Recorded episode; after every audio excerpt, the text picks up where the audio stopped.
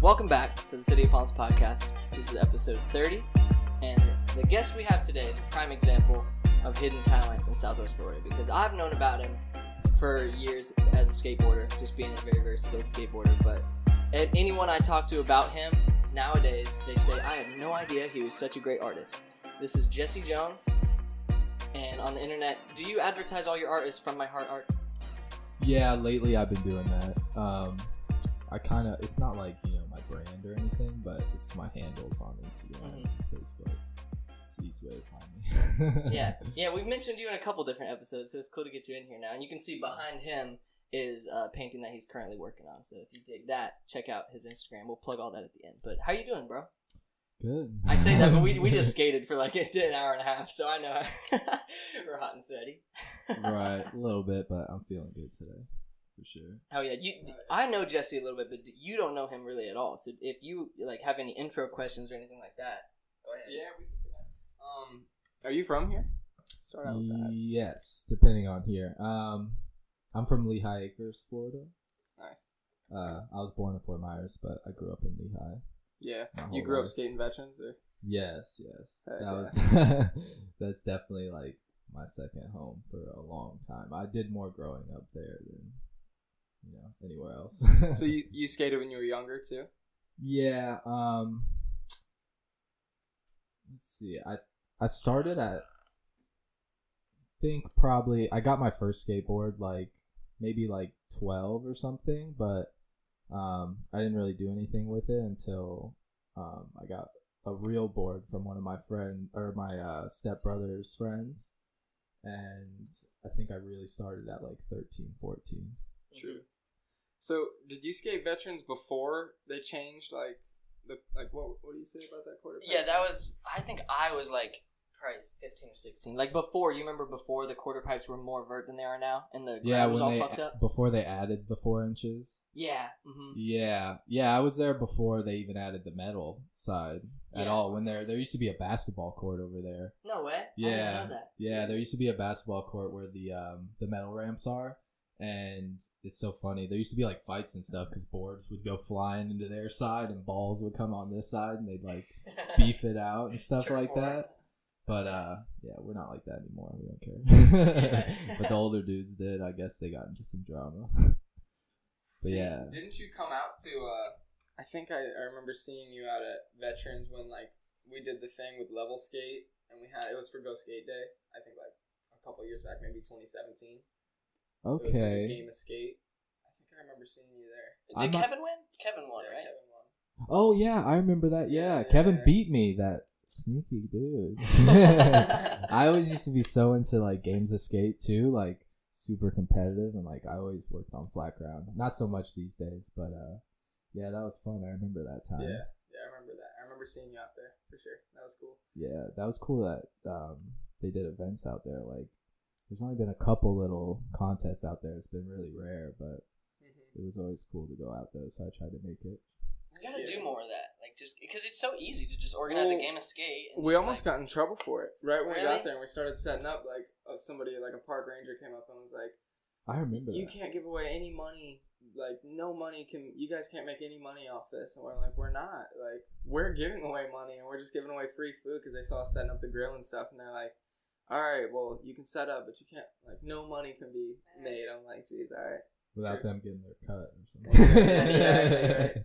That's how that works. That always makes me nervous about like selling art and stuff, like because I know it's kind kind of tricky with like permitting and shit like that. Like sometimes you gotta, like I, I think art's different, but I know if you're selling something on like the road, you gotta like have some sort of permit. But Yeah, I don't know too much about that stuff. like I've thought about live painting at like the beach or something like that, and just like having a little thing. I don't think that's I don't think they can get on you for that. For like people giving you like donations or whatever, just like Right. watching you. I don't think there's Well, definitely if it's donations, you're good. Um, I know when you do sell your art in public, sometimes that um, they'll have people going around checking to see if you're charging sales tax. Oh really? Um, and sometimes they'll like get on you about that, but um, I don't know too much about like the you know logistics of Yeah, and Right. then it might be different too if you're at some sort of venue, right? Because if you're if it's just like you on like at like a skate park or like a public park or something like that selling, that's one thing. But if you're like at a bar and they've allowed you to like set up and sell stuff, I think that might be different, huh? Right. Yeah, I could see there being an issue if like the people's property you're selling stuff on has a problem with it. Yeah, I could see that becoming yeah. I think especially Something. because usually the venues will charge you a fee for the table. And then that way you're like paying them to be there and sell your stuff, so and it might all be different. But I don't know. I've never been in trouble yet, so, Yeah. so it's not that big of a cross deal. our fingers. Yeah. So you like veterans, huh? Because I like I have a lot of people who who hate it and like they hate they think it's the worst skate park around here. And granted, like I guess it kind of is compared to some of the other skate parks, but I love veterans, dude. I love veterans. Because it's like it's almost like like a little DIY park, you know? Like, cause it's just got like everything, every little thing you need. Like I don't dig the metal ramps that much, but Right, right. Me neither. Um, veterans is sick though, but it gets a lot of hate for sure. Like nine times out of ten, when I talk to someone about veterans, they're just like, "I hate that part." yeah, Just- dude, I've had so many good memories there. I love it. Yeah, same. Like I've been through so many experiences there that like will never leave my mind. Like I don't know. Like I told you earlier, like I feel like I grew up there. Definitely. Yeah, are there? Because I've seen um a handful of footage just like from like Facebook and YouTube and just like you know throughout the years of um things that people have done at veterans. And I'm just like, damn, because like having skated there, you kind of know how hard it is to do certain things on certain obstacles. right. And I've seen there's tricks you've done that I'm like, fuck, dude, how did you do that? Is there any tricks that like that were you remember being like like damn, I don't know how the hell I did that. Me personally. Yeah, you personally.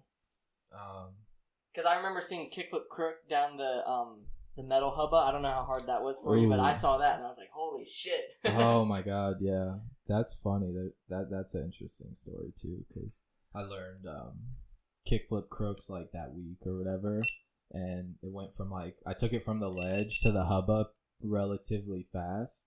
Um, but I've always skated hubba, so that wasn't like crazy for me. But I was over there actually doing it by myself. I did like three before that. And then finally, I was like, all right, let me go get someone to film it. And I got like this random person to come up, film it. And then that was really tight. Um, let me try to think for a sec. I know um, there's some tricks that, like, yeah, I definitely would have never done again. Like this one time, um, our friend Utah, um, he actually lost the footage, which is like heartbreaking. But um, I did a really nice 360 flip, like best one I've ever done over the snowboard rail to flat.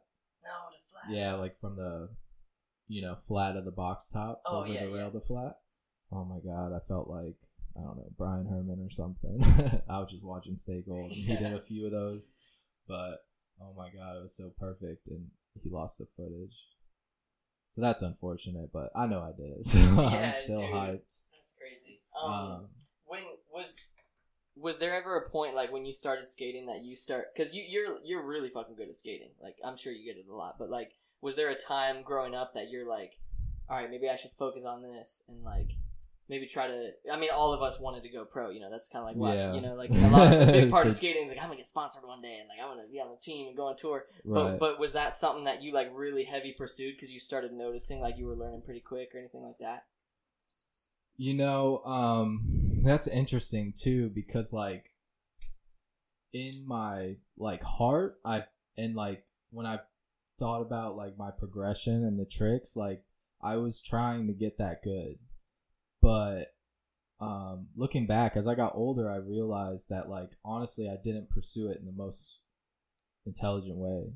You know what I mean?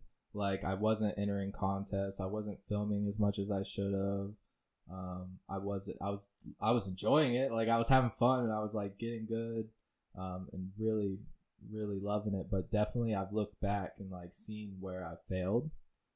And um i just don't think i wanted it that bad or at least didn't have the right direction to actually get there. Yeah. Did you ever skate contests? No. Um i think i've entered like besides like games of skate i would enter those all the time Mhm. it was like fun and yeah. pretty easy. But as far as like the runs and um, I always liked best trick contests because I was good at like focusing on one trick at Mhm. a time, like really Yeah. hard one. But I wasn't as good at um, putting together like a run, so I kind of stayed away from those things. And I used to get like butterflies and get nervous, and I could Yeah. never get over that. Mhm. It's almost like a different type of skating to have that, like to have that. I mean, a, a lot of skate park kids just have it because they like skate the parks that way, Yeah, no matter what. So they can, ju- yeah, so they can just flow and make runs like nobody's business. But I was always like, I skated parks like veterans and skated street and like stuff like that. So I was more of like that, either like one trick or just like a line of a couple tricks. I wasn't Yeah. really in the mindset of like go up the quarter pipe, do a quarter pipe trick, right when you come down, do a box trick, and like put it in Yeah. a run. So I didn't really skate contests either. I always went to them though. I used to love like watching and Yeah. stuff like that. It was really good. Have you ever been to a big any big Tampa contests like Tampa? No, Tampa dude. Me either. No. wow. At least I'm not the only one. Yeah, I feel like I'm missing out. We live right next to Tampa, you know. I know, dude. I'm flagging so hard with that. Like, I've, I just haven't made it happen. But I think I need to go to like the next one. I have to. like, Yeah. we are so close. Because it's Like, not even expensive either. It's not even like you got to pay for a bunch of the big ticket or something. I don't. Right. I don't know how expensive it is, but I don't think it's that much. like 20 bucks. Twenty bucks. What? Yeah. You went? No, I didn't go. I was gonna though. Yeah, you were gonna go. That's right. That's right. Damn. Were there any skaters as you were growing up? Like, were there any couple of like key people that you looked at as like? Was Andrew Reynolds one of your favorite skaters? Yes, yes, for sure. I used to love Andrew Reynolds. Um, you mean pro? Like, yeah, yeah. Or any dudes that like were in the videos and magazines, Am or Pro or Sure. whatever that you looked at as like, hell yeah, bro, I want to skate like that guy. definitely Andrew Reynolds. I don't think I ever got to like I I don't think I ever tried to like necessarily skate like him.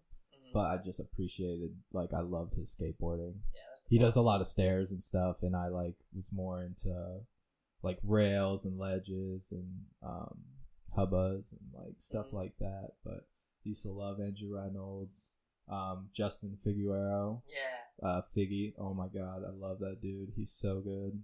Um, oh, there's so many, dude. I gotta get at least a couple more in there. Um, oof.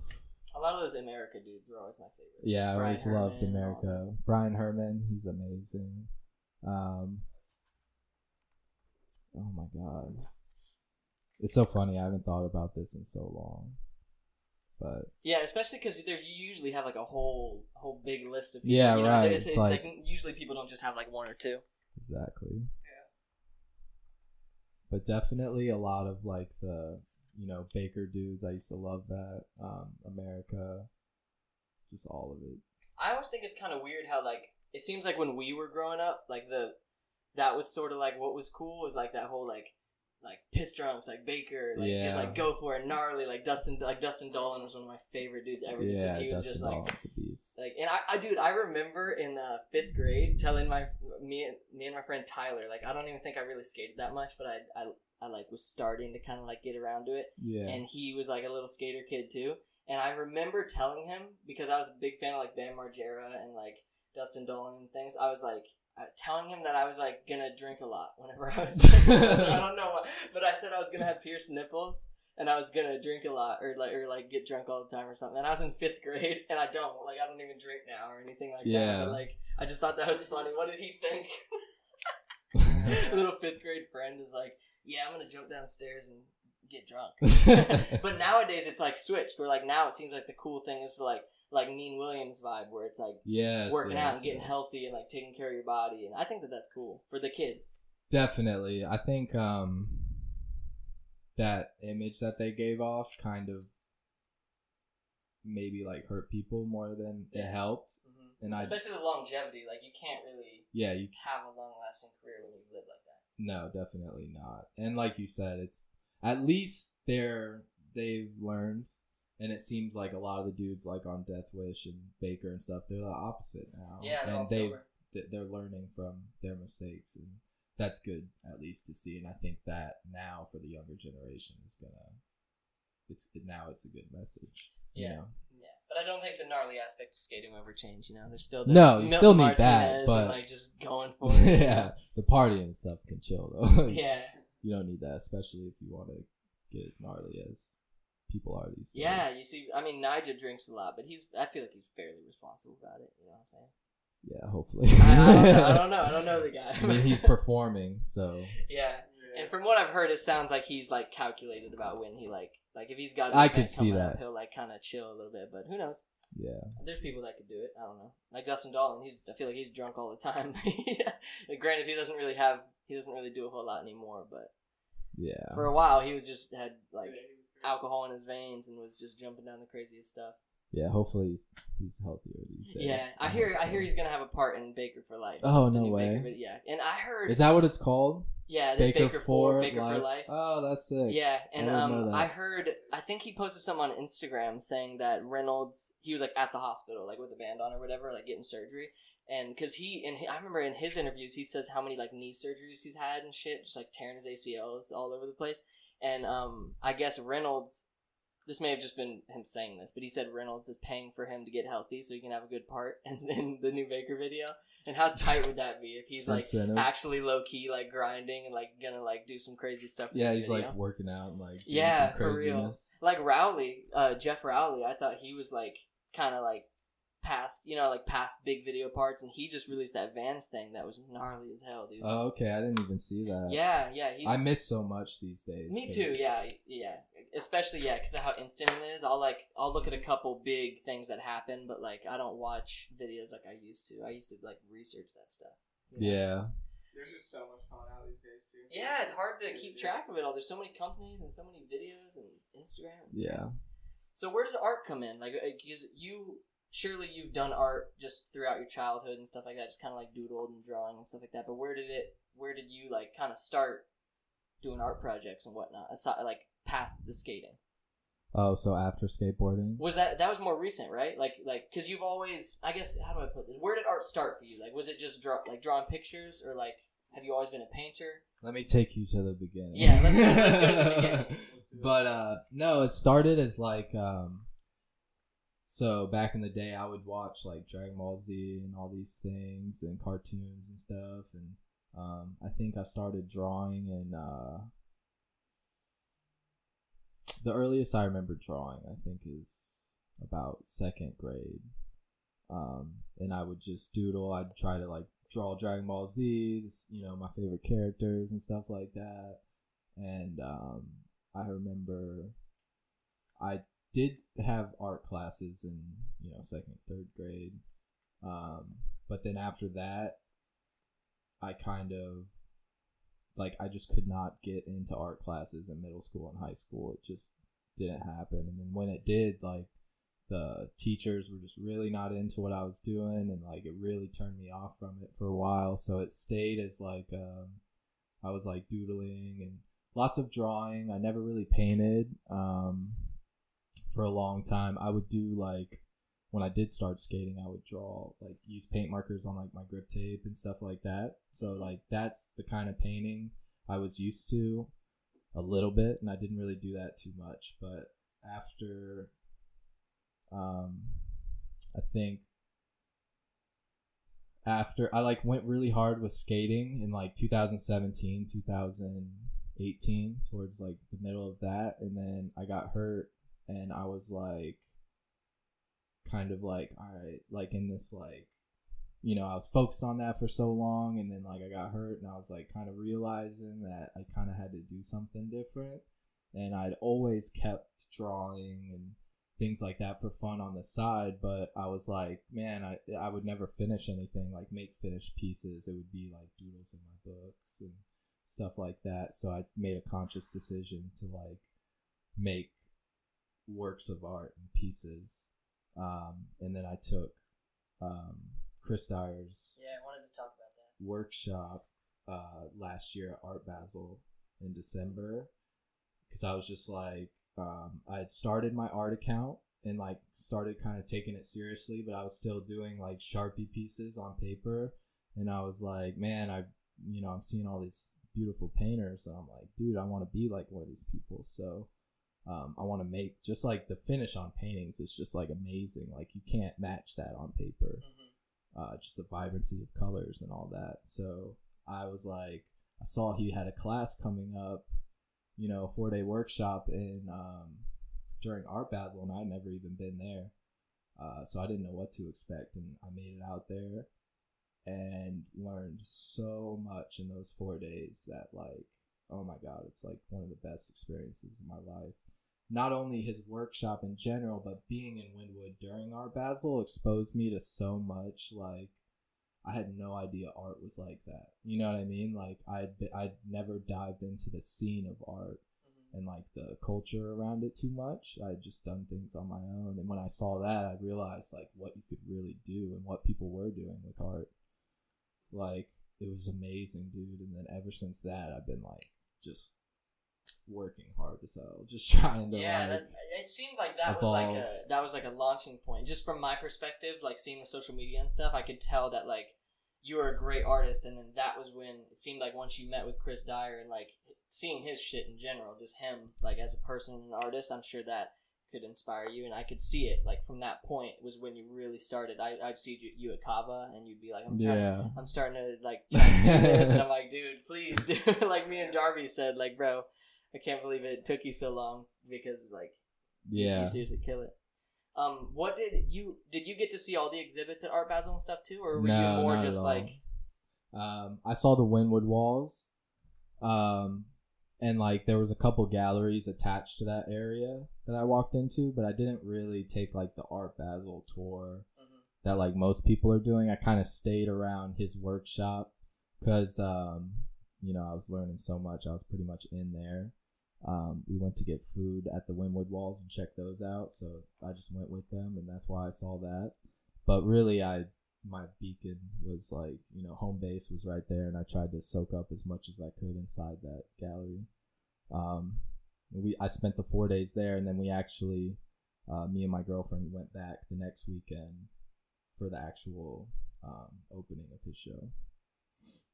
So do you guys um did you say that you stayed there? You you stayed like with them or something like that in that like th- that area? You didn't have like a hotel? no i um i did have a i did have a buddy lined up that lived out there that i could have stayed with but Mhm. honestly when i got there i was like I don't want to leave this place. Like, so I just stayed there until I was just planning on staying there until someone told me I had to leave. And they didn't tell you to leave. before you knew it, no, I was. They were like, "All right, well, you know, we're all kind of leaving." Um, and they gave me the keys to the gallery and said I could sleep there. So what? I just, yeah, so they trusted me. Like, Chris is such a cool dude. Like, one of the best people I've ever met. And like, when you meet him in person, it's like, I don't know. Like, I haven't met that many people that are like quote unquote like famous or well known. yeah, But you know, some people you hear stories where people are like different in person yeah. and like not what they expected. Mhm. He was such a genuine dude. It was awesome. He's a skateboarder, and like we're skating in the gallery and stuff, just messing around, and it was awesome. But yeah, they let me stay there, so I just slept on like the ground for four days and just tried to soak up as much and learn as much as I could because you know he's setting. Uh, one thing that was so inspiring about um, seeing him doing what he's doing is like the like he's so like he's a workaholic. Like he's always working on something. Like he i- and besides like learning about the art aspect and techniques and stuff that was so inspiring to me. Like every day he's teaching a class he's got a group helping him set up for a gallery show while he's working on his own personal pieces and then every night he's working on this big mural all night on the side of the house like or on the side of the gallery sorry. And then um it's just wild dude like that alone was it just so inspiring like just the work ethic of this like amazing artist. It was so sick dude. Dude, I'd love to.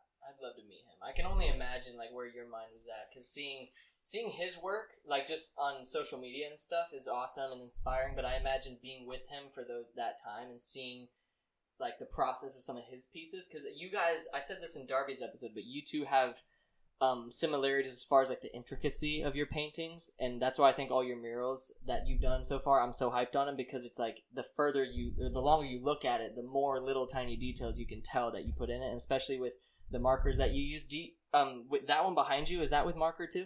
No, um, I've actually been trying to um, distance myself from the markers a little bit. Uh-huh. Um, that's how I started because it was a good transition, and you know I was drawing on grip tape and stuff with paint Yeah. markers, and it was a good transition into painting um, with acrylics because you know I was doing sharpies before, and then the paint markers were like the same thing but with paint. Um, but I really, you know, um, brushes are really hard at first. Um, but I really wanted to get into it and be like, you know, a fine artist and just use brushes. Like there's there's more you can do with brushes, like way more, way more. Um, but yeah, at first it was really hard, but that's like my next venture is like, you know, evolving. I'm trying to get really good with brushes, and it's been really fun. Yeah, because I, I noticed because I was looking at that one earlier, and I can like see the see some of the strokes that um, usually in your the ones with markers you don't see it as much, but right. um, that's really I'm kind of in the same boat where I've I've never really like used brushes. I always just use the markers, Yeah. and um, I don't even use I don't make like finished pieces like you do. I'm not on that level, but like I'm trying to. well, you do with the stencils. Yeah, yeah, with spray paint I do, but um, I actually I have a piece going in there that I've been working on with brushes, but I'm so like. oh, really? I'm at like level one right now. Like I don't know what the hell I'm doing, but it's, fun. It's so hard at first. This one's actually a collaboration with Kevin. He's um, um, you know Kevin, right? Yeah, yeah. He live paints all the time. okay, time. that makes Cabo. sense.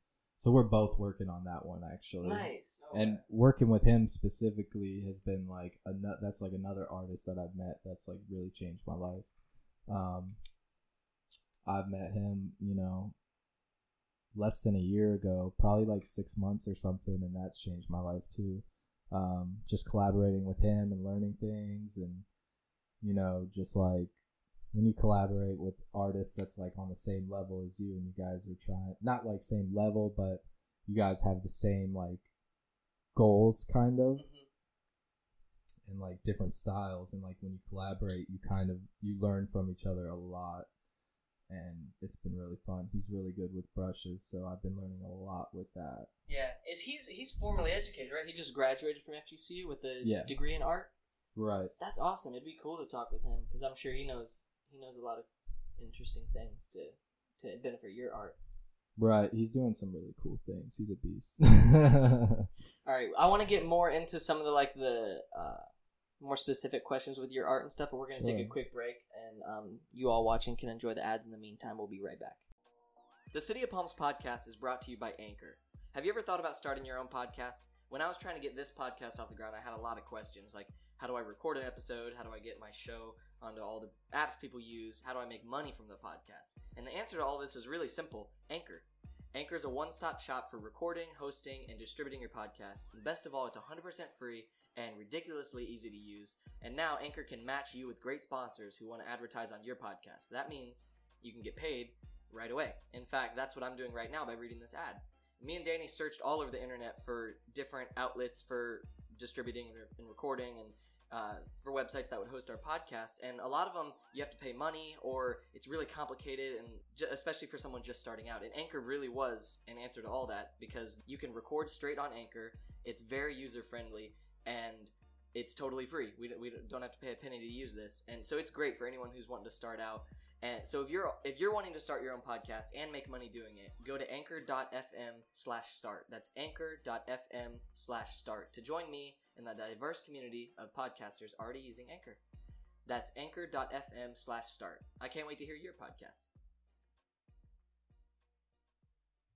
All right, we are back. I hope you enjoyed those ads. And um, right, getting right back into it. One question I had is I was wondering what like your process is sort of when you start a painting because because I'm thinking you you probably don't have like the vision of it at first, right? Is it more of like a stream of consciousness type thing where you'll like like because with your doodles your doodles were like that right where you would like start with something and then eventually it just be so intricate and turn into some big elaborate thing is that kind of how your paintings go too Right. Um it's sort of like mixed. I one thing I've tried to do more over the past year is be more conscious about my paintings. So, you know, there's a level of subconsciousness where things come out, but um I always sketch everything first. So, when I get a canvas, sometimes I'll even draw a grid. Um but I sketch out my main idea like where uh, the black lines are going to be, you know, the forms and all that, and get a good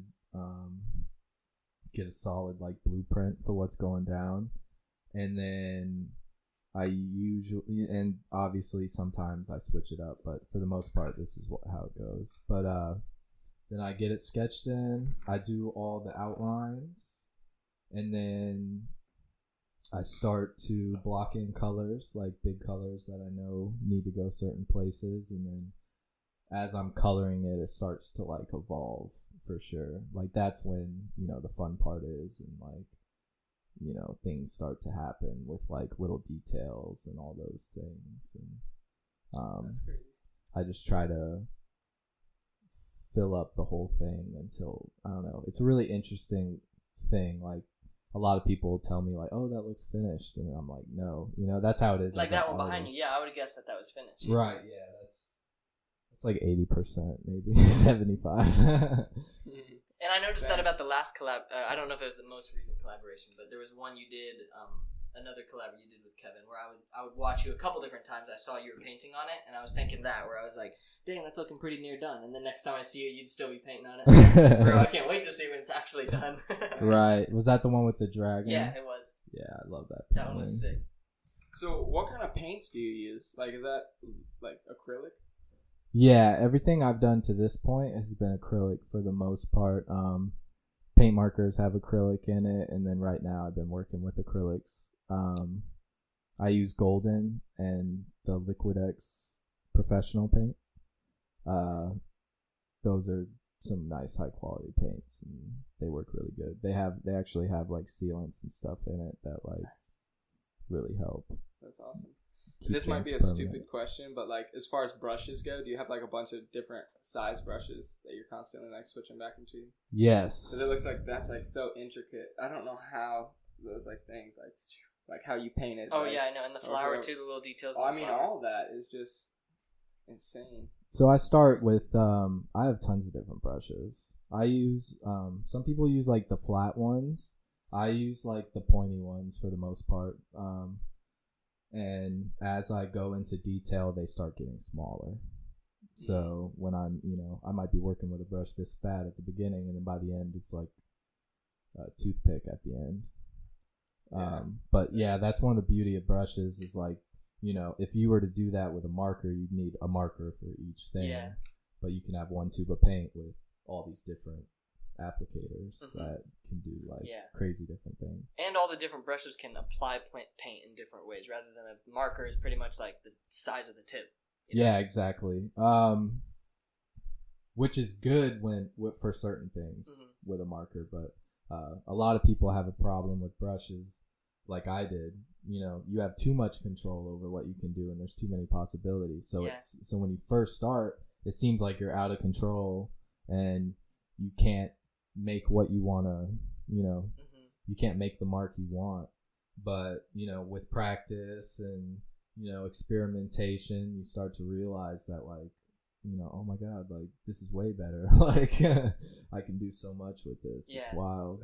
Do you um? I don't know uh, if any of your recent paintings have this, but like if you something like me, if I were to do like a Dragon Ball Z character or something, and like paint it all with all like I wonder how um, uh, Victor does it with his like if he the the black lines at the end to like the final black lines you do over everything that seems so hard to me to do with like a fine tip brush to get like those like exact lines where they need to be. And I, someone like me, I might just use a paint marker for that step, but that Yeah. might be considered like cheating or whatever. But is that have you tried to? I don't know if you've had any paintings like that where you've done it all with a fine brush. Was that difficult? The outlines? Yeah, Yeah. Um, or even just some of those little intricate lines, like with a little fine brush. That that seems really difficult to me. you get used to it. I mean, you know, it's a learning thing. Um, at first, it's really hard to get like a precise line because you have to be really careful about how far, how much pressure, hmm you know, how much the brush is spreading out. Um, they do make liner brushes that are long and they actually glide across the whole thing Oh? So you can you know pull it and what if you have like wet paint like if you're dry brushing it's going to be a little harder but if it's a lot smoother if you have wet paint on wet paint and you're doing a line on top of that Hmm. if that makes any sense Yeah. um, it just goes a lot smoother and yeah it's hard at first but it's you know, it's something to learn. You know, you learn how to like steady your hand and and then you can always clean it up later if you want. Mhm, That's the yeah. beauty of paint too. You can layer and if you mess up, you can just keep working it if you want. Yeah. Hell yeah. Do you use any uh like paint additive like to like take out the brush strokes or something like M one or anything like that? I don't even know what the fuck that is. How do you know what that Yeah, I don't even know what that So is. interior painter, so I paint like houses Oh, and stuff see like what that. oh, okay. So like if we go to cut in, I'll cut in like that ceiling or the wall because you know the ceiling stays white, walls are different color. right. So or if we're painting trim, typically like baseboards and stuff like this, like real nice stuff in Naples, we have like we use latex paint and we'll have like a, a like semi gloss for the trim and we will pour M1. It's like a paint additive and it helps eliminate brush strokes. Okay, I have heard of it actually. Um, but no, I've never used. Or used they that. have like Floetrol. That's That- interesting. uh, yeah. There's tons of stuff you can do. That's the thing about like brushes and painting and you know paints and stuff. Mhm. Like there's so much you can do. You can you know make do glazes um, where it's like semi-transparent and you can you know paint just the values in with black and white and then color it with a glaze and then it looks like the whole thing was painted that way. Um, like I said, like like when you start painting with brushes and um, paints and stuff, like there's so many possibilities. It's so wild, and it just takes a lot of experimentation. hmm You've done a little bit of street art too, like the you painted the ramp at that DIY spot, and you painted that um the mural at the Madhouse and stuff. Yeah, Did you? And you did one for um. Yeah, the madhouse looks so cool right now. Yeah, you did a cou- bro. you did a couple others too, but were there any that that you were super super stoked on that you that were like a learning process from start to finish, and by the the end you're like, hell yeah, man, I did that. Pretty much all of them. I mean, were like that for sure. Like um, spray paint's really hard, dude. Yeah. Like to get things right, like it's it's so hard, but it's so cool to make big art like that. Like Yeah, you know the madhouse we did in one night, like that was so sick, dude. a long night, but but yeah, me and Kevin were like going hard on that thing. Um, Does he, have a lot of killed it. experience with that? With Yeah, paint? yeah, he's a he's definitely well versed in spray paint. He's been doing that for a long time. Um, that's why it's so fun to spray paint with him because I learned so much. Um, that's one thing I want to do some more uh, soon too. Me too. I want to. I'm trying to think of ideas on how to practice because like That's easy. where where where do you where do you practice? You could just well, you Or could you just get a big ass piece of wood.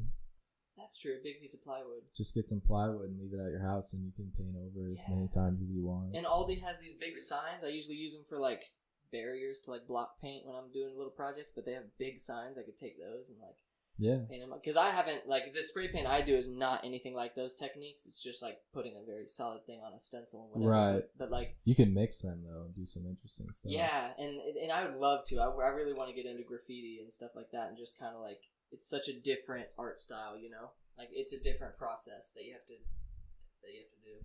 definitely. Um, but I would say the best way would be getting a big piece of wood and just going to town, messing up, and just figuring things out, and then take it somewhere else. I think um, I used to do like you know some graffiti or whatever, like under bridges and you know some random stuff, but uh, those were those were really like um like kid stuff. Like I didn't do anything crazy until really recently. Another thing is getting really good paint.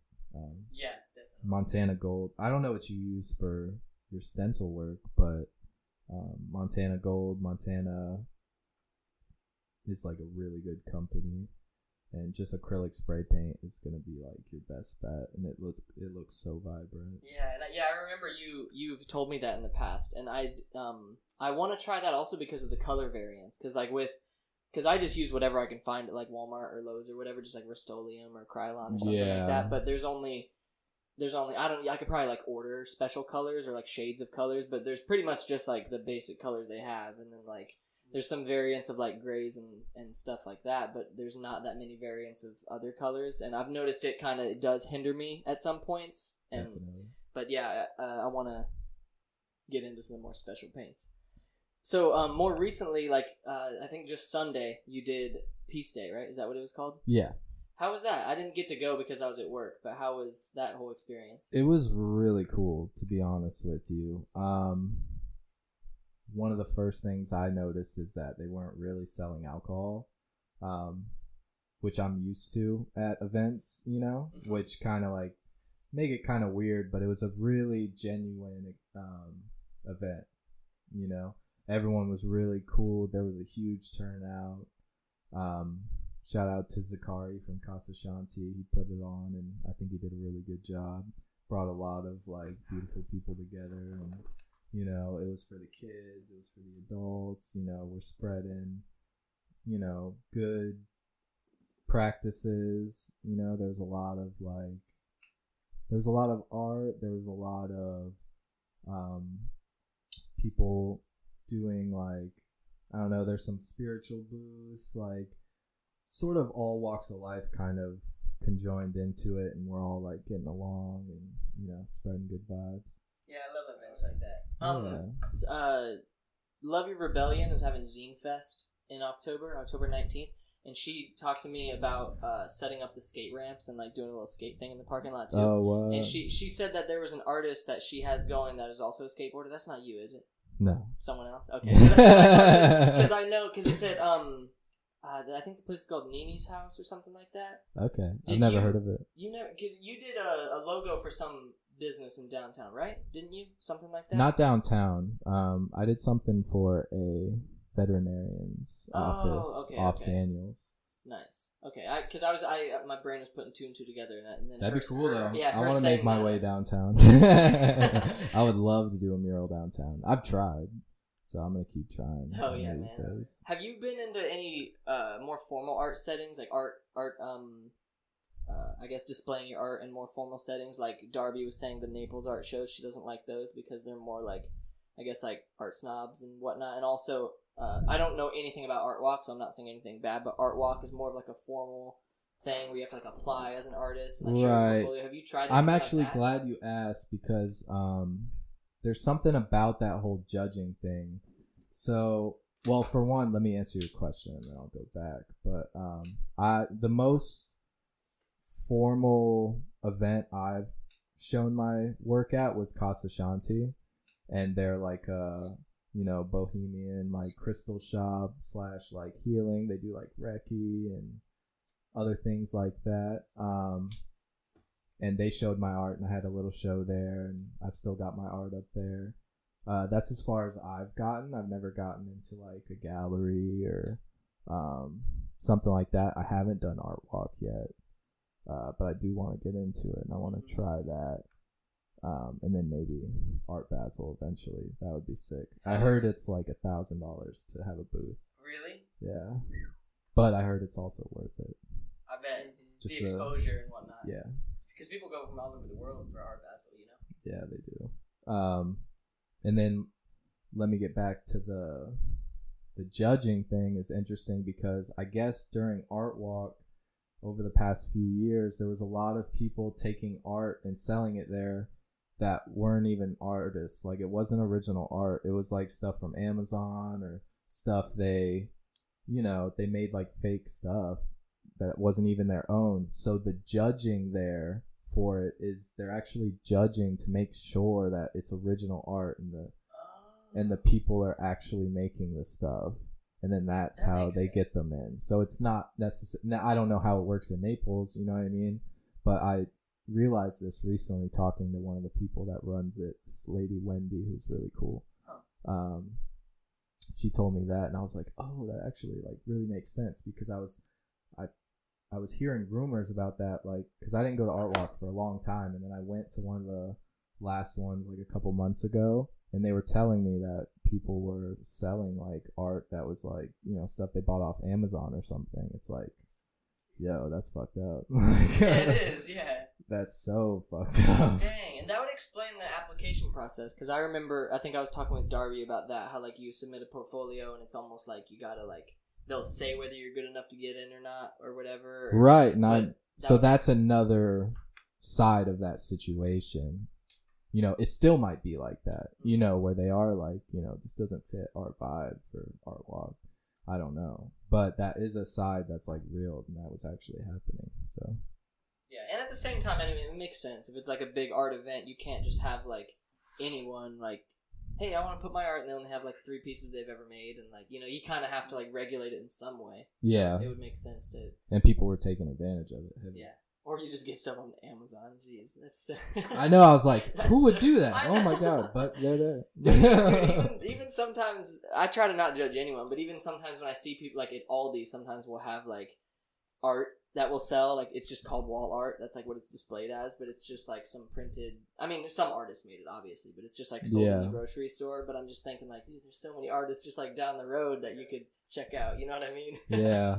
Because they'll sell it for like ten dollars, just like a ten dollar like Okay. painting or whatever. I don't know. That's a whole other topic. You should just throw your grip in Aldi for the ten dollar price tag.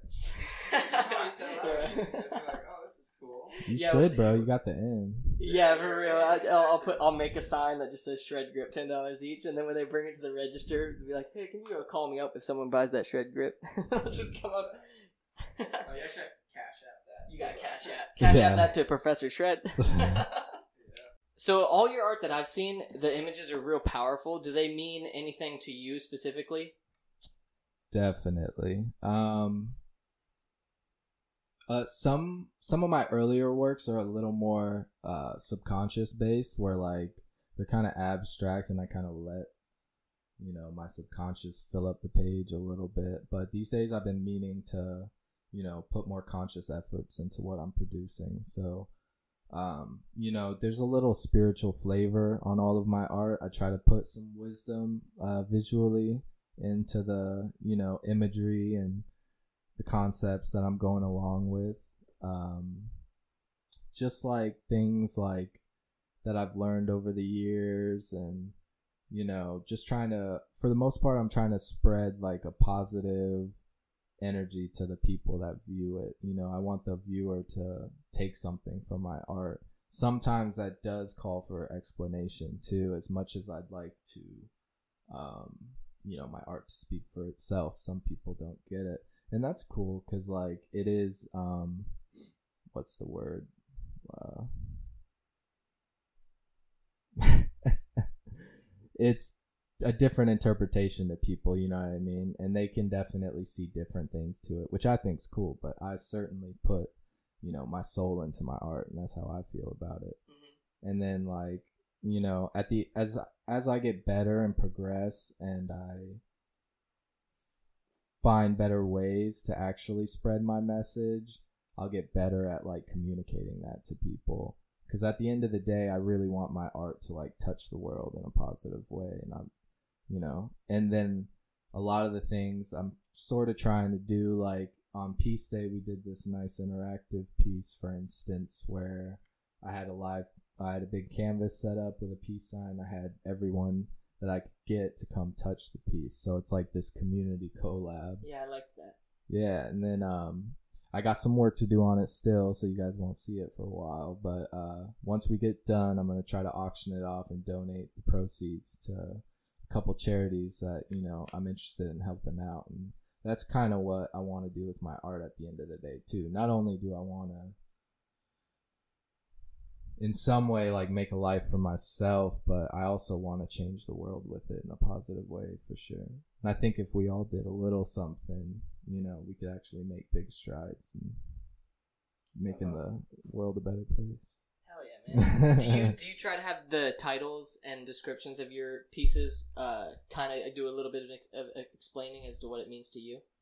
Yes, lately. That's one thing. Like when I did my gallery show at Casa Shanti, I realized that, um, you know, people they do want an explanation sometimes because it is so, um, so much up for interpretation. Like people can see different things. So a lot of times I notice when I explain it to people, they like they're like, "Oh my god!" Like a, it's a whole new piece to me. You know what I mean? And it's like this whole other thing. So. I'm definitely now like I've learned that I kind of need to, you know, I do need to get that idea out to people in a way they can understand. So I've been working hard at doing that as well. and bringing the story to people. So uh, for future stuff, like definitely, I love talking to people about my art and like each individual piece. It does change a lot from piece to piece. There's not like a general thing, but for the most part, it's like you know just trying to help people like you know take hold of their lives and you know act more consciously and i really really think it's important for people to take care of the planet. And i really think we need to stop like taking it for granted. For sure, I agree. definitely. And i and you know as i evolve i'll be able to hopefully get that to as many people as possible. That's one reason i like the murals and stuff because um, if i can if i can spread that message that way you know you you can't miss that stuff. You know what i Yeah, mean? yeah. like so to have like this big piece you know on some wall in a prominent place like showing a positive message that would be awesome Hell yeah! Does um have you noticed a trend of like the bigger pieces you work on, the more you like sort of the more like energy and message you put into it, rather than like the small ones? Like, is it like the more grand the piece is, the more grand of like message you're spreading, sort of? no Like some of the smaller ones can mean just as much. yeah definitely Hell yeah! that's not like yeah that doesn't determine it but if i did do something in a public uh, a public place like if they gave me a wall downtown then i would i would Yeah. really try to you know make an impact with that opportunity for sure All right, one thing we ask before we wrap up the episode is if you have any crazy like ghost stories or paranormal stories or anything like that, and it doesn't even have to be anything, just any crazy story. Uh, before we wrap it up, do you have anything in mind? ooh um